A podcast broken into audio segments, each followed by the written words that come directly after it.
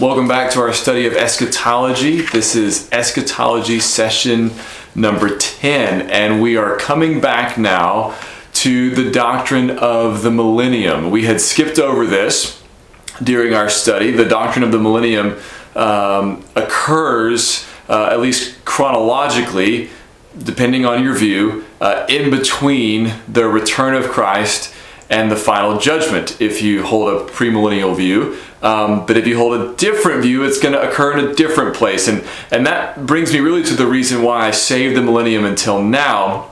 And that is most of the things that we have talked about in our study of the doctrine of eschatology have been things that most, if not all, Christians agree on. But the millennium is an area where there is quite a bit of disagreement. And so I've saved it till the end. And what we're going to do is today look at the key passage for the millennium, which is in Revelation chapter 20, and talk about that just briefly. And then I want to introduce you to the three major views of the millennium.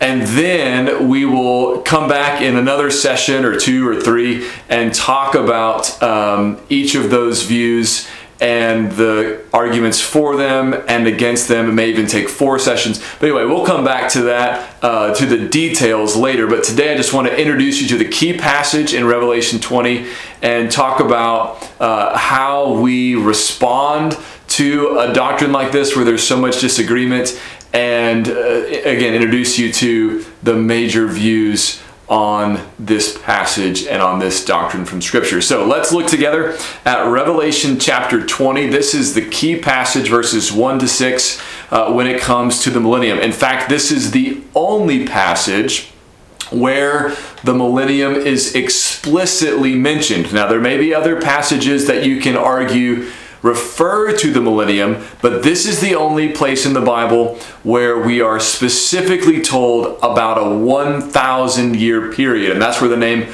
millennium comes from, right? We're talking about a 1,000 year period. And here's what the Apostle John says in Revelation 20, beginning in verse 1. He says, Then I saw an angel coming down from heaven, holding in his hand the key to the bottomless pit and a great chain. And he seized the dragon, that ancient serpent who is the devil and Satan, and bound him for a thousand years, and threw him into the pit, and shut it, and sealed it over him, so that he might not deceive the nations any longer, until the thousand years were ended. After that, he must be released for a little while. Then I saw thrones, and seated on them were those to whom the authority to judge was committed.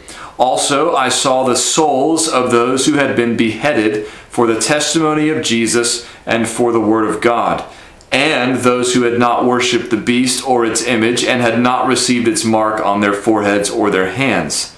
They came to life and reigned with Christ for a thousand years. The rest of the dead did not come to life until the thousand years were ended. This is the first resurrection. Blessed and, ho- blessed and holy is the one who shares in the first resurrection. Over such the second death has no power, but they will be priests of God and of Christ, and they will reign with him for a thousand years. So, again, that passage, those six verses, are the hinge on which all of the major views of the millennium uh, turn, right? This is the key text. And let me just point out a few things that are uh, clear in this passage, although what we make of them, how we interpret them and understand them, may not be as clear. Number one, this passage teaches that Satan is bound for a thousand years. That's in verse 2. He seized the dragon, that ancient serpent who is the devil and Satan, and bound him for a thousand years. The second thing is, during that thousand years, Satan is not able to deceive the nations. Verse 3 threw him into the pit and shut it and sealed it over him so that he might not deceive the nations any longer until the thousand years were ended. The third thing is, at the end of that thousand years, Satan will be released. The end of verse 3 says, after that, he must be released for a little while. Number four is that some came to life and reigned with Christ for that thousand years. So during that thousand years, Satan is bound, but also during that thousand years, some have come to life and are reigning with Christ. Um, so verse 4, uh, toward the, it's a long verse, but at the very end of the verse, they came to life and reigned with Christ for a thousand years. And then finally, number 5, the rest came to life after the thousand years. Right? Verse 5, the rest of the dead did not come to life until the thousand years were ended. Now, what is that thousand year period and how do we explain these things that Revelation 20 happens? Well, again, there are three major views of how to explain what's going on in Revelation 20 and to relate Revelation 20 to the rest of Scripture.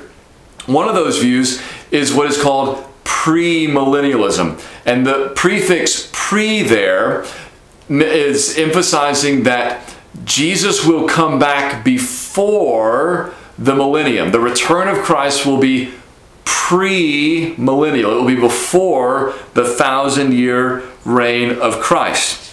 Now, within premillennialism, there are, are two different views. There's uh, historic premillennialism and there's dispensational premillennialism. We don't need to get into that today, but just so you know, there are a couple of major views inside of that view. But premillennialism is the first view and arguably the most popular view. The second view is what is called post millennialism.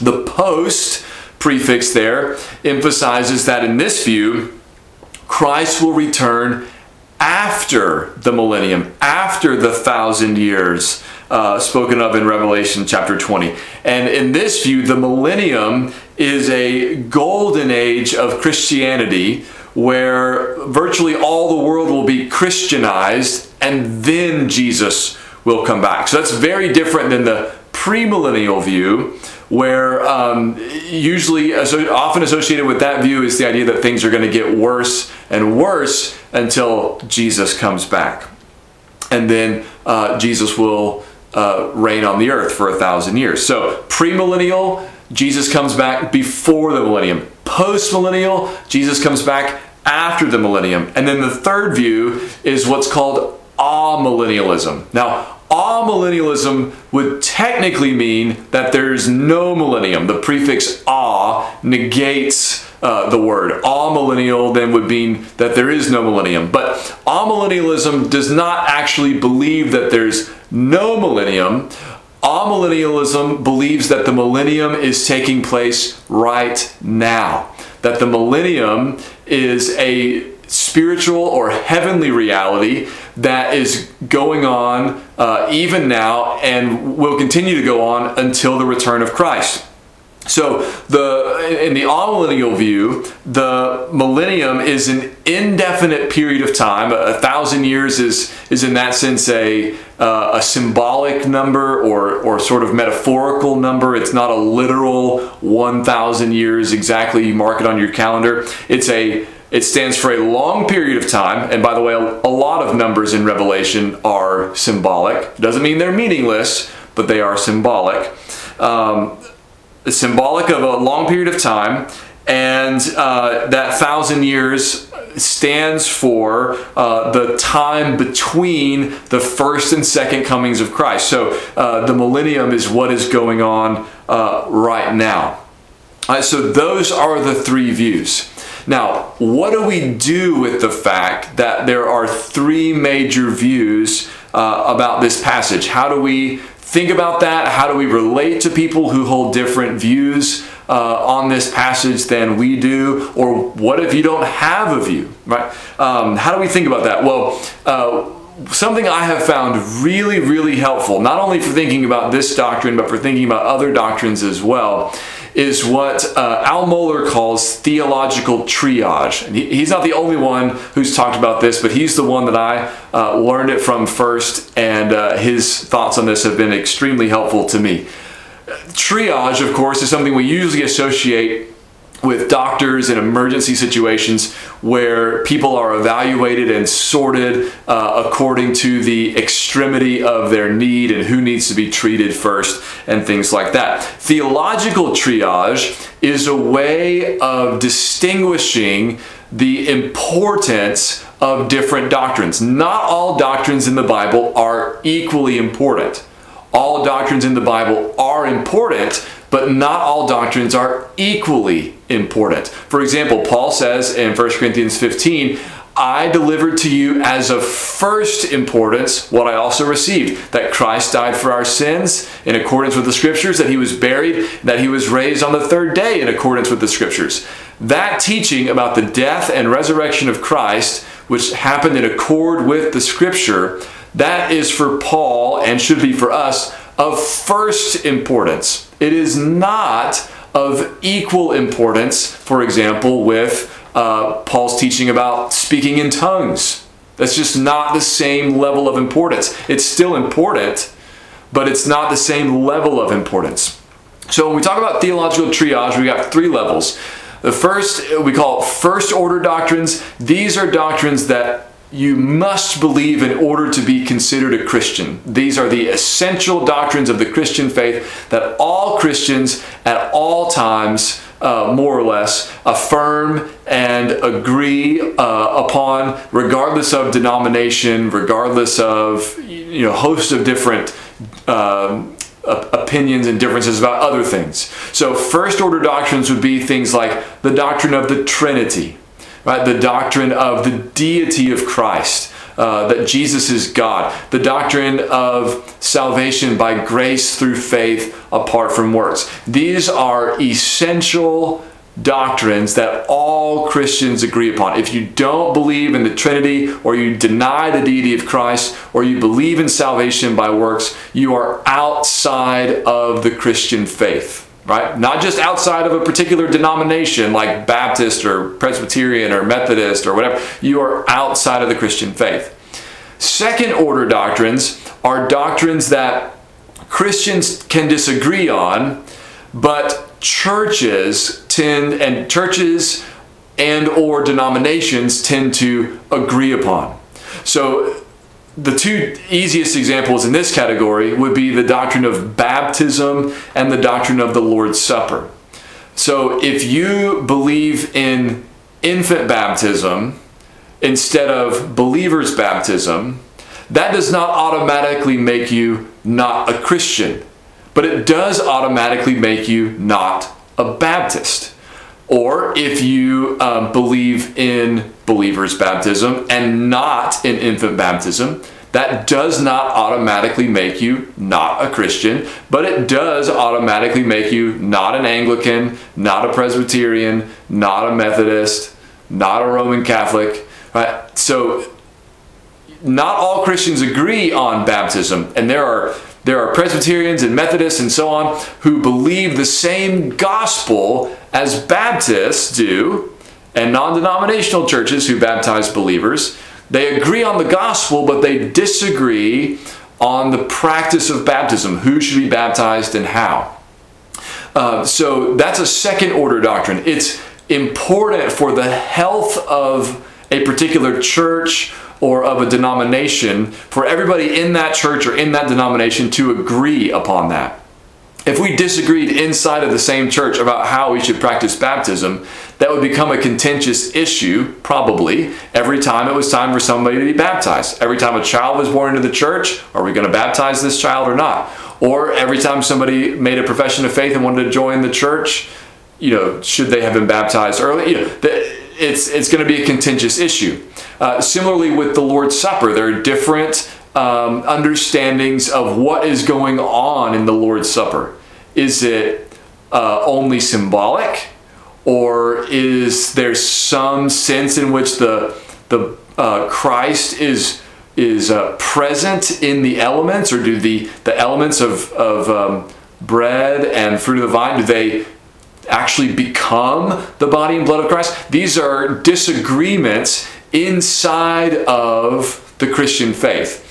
And probably your church, our church, will have um, more or less one specific view that we all agree on. Um, we might disagree with other Christians, but that doesn't make them not Christians or make us non Christians, right? So that's the second level, second order doctrines. Third order doctrines are doctrines that not only um, can Christians disagree on, but even Christians inside the same church and the same denomination can disagree on, and it doesn't or ought not to affect their fellowship. And in this category, we put things like your belief about the millennium or your belief about um, the sons of God and the daughters of men and the Nephilim in Genesis chapter 6. It's okay to have an opinion. It's good to study those passages of Scripture, those doctrines, and to try to come to a, a sound biblical conclusion. It's not okay to break fellowship with people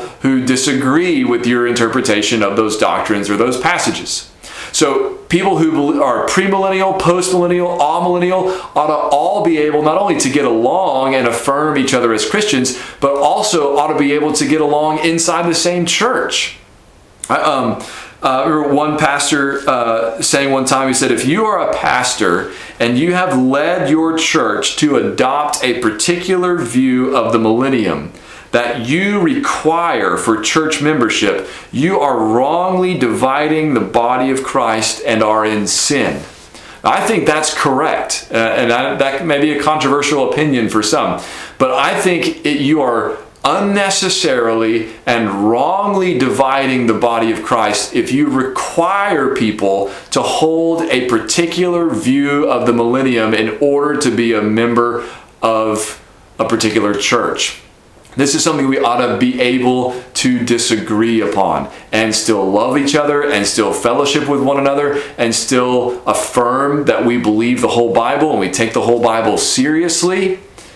Because here, here's the thing I always want to point out when I talk about the millennium, and hopefully I'll be able to show this to you as we study uh, each view in a little bit more detail. And that is that when you look at people from church history and from the present who have held these different views or currently hold these different views, you will find no matter what view you're talking about and no matter what view you hold, there is somebody smarter and godlier than you and smarter and godlier than me that holds a different view than you do. It holds a different view than I do. There are godly, humble, wise people who hold different views on this issue than you and I may hold. And it's important for us to acknowledge that and recognize that and not treat the millennium as something that every smart or thoughtful Bible believing Christian ought to hold the exact same view on. It just doesn't work that way on this view. So, as we talk about these different views, as we talk about premillennialism and postmillennialism and amillennialism, we will talk about um, pros and cons for each view. Uh, and I will probably tell you which one I lean toward the most, but I'll go ahead and say up front, I'm not 100% convinced about any of these views. I see problems with all of them. I see weaknesses with all of them. With all of them, there are things I can't explain. But there is one in particular that I think um, matches more of the biblical evidence, uh, answers more biblical questions than the rest. Um, but I'm sympathetic in some ways toward all three of them. So um, I'm looking forward to digging into the details of these with you in the weeks ahead. But uh, in the meantime, remember, this is a doctrine we hold with humility. This is not a doctrine worth dividing over. This is a third order doctrine in which there's going to be disagreement, in which you might even change your mind uh, over the, the course of your growth as a Christian. Uh, hopefully, you won't ever change your mind about the doctrine of the Trinity or the deity of Christ or salvation by grace through faith. But this is a doctrine where you might even experience some change in your own thinking as you study the Bible. So we're going to look at these together. Uh, I'm looking forward to digging into Revelation 20 a little bit deeper with you, as well as some other parts of the Bible to help us understand this important passage. And in the meantime, uh, God bless and come, Lord Jesus.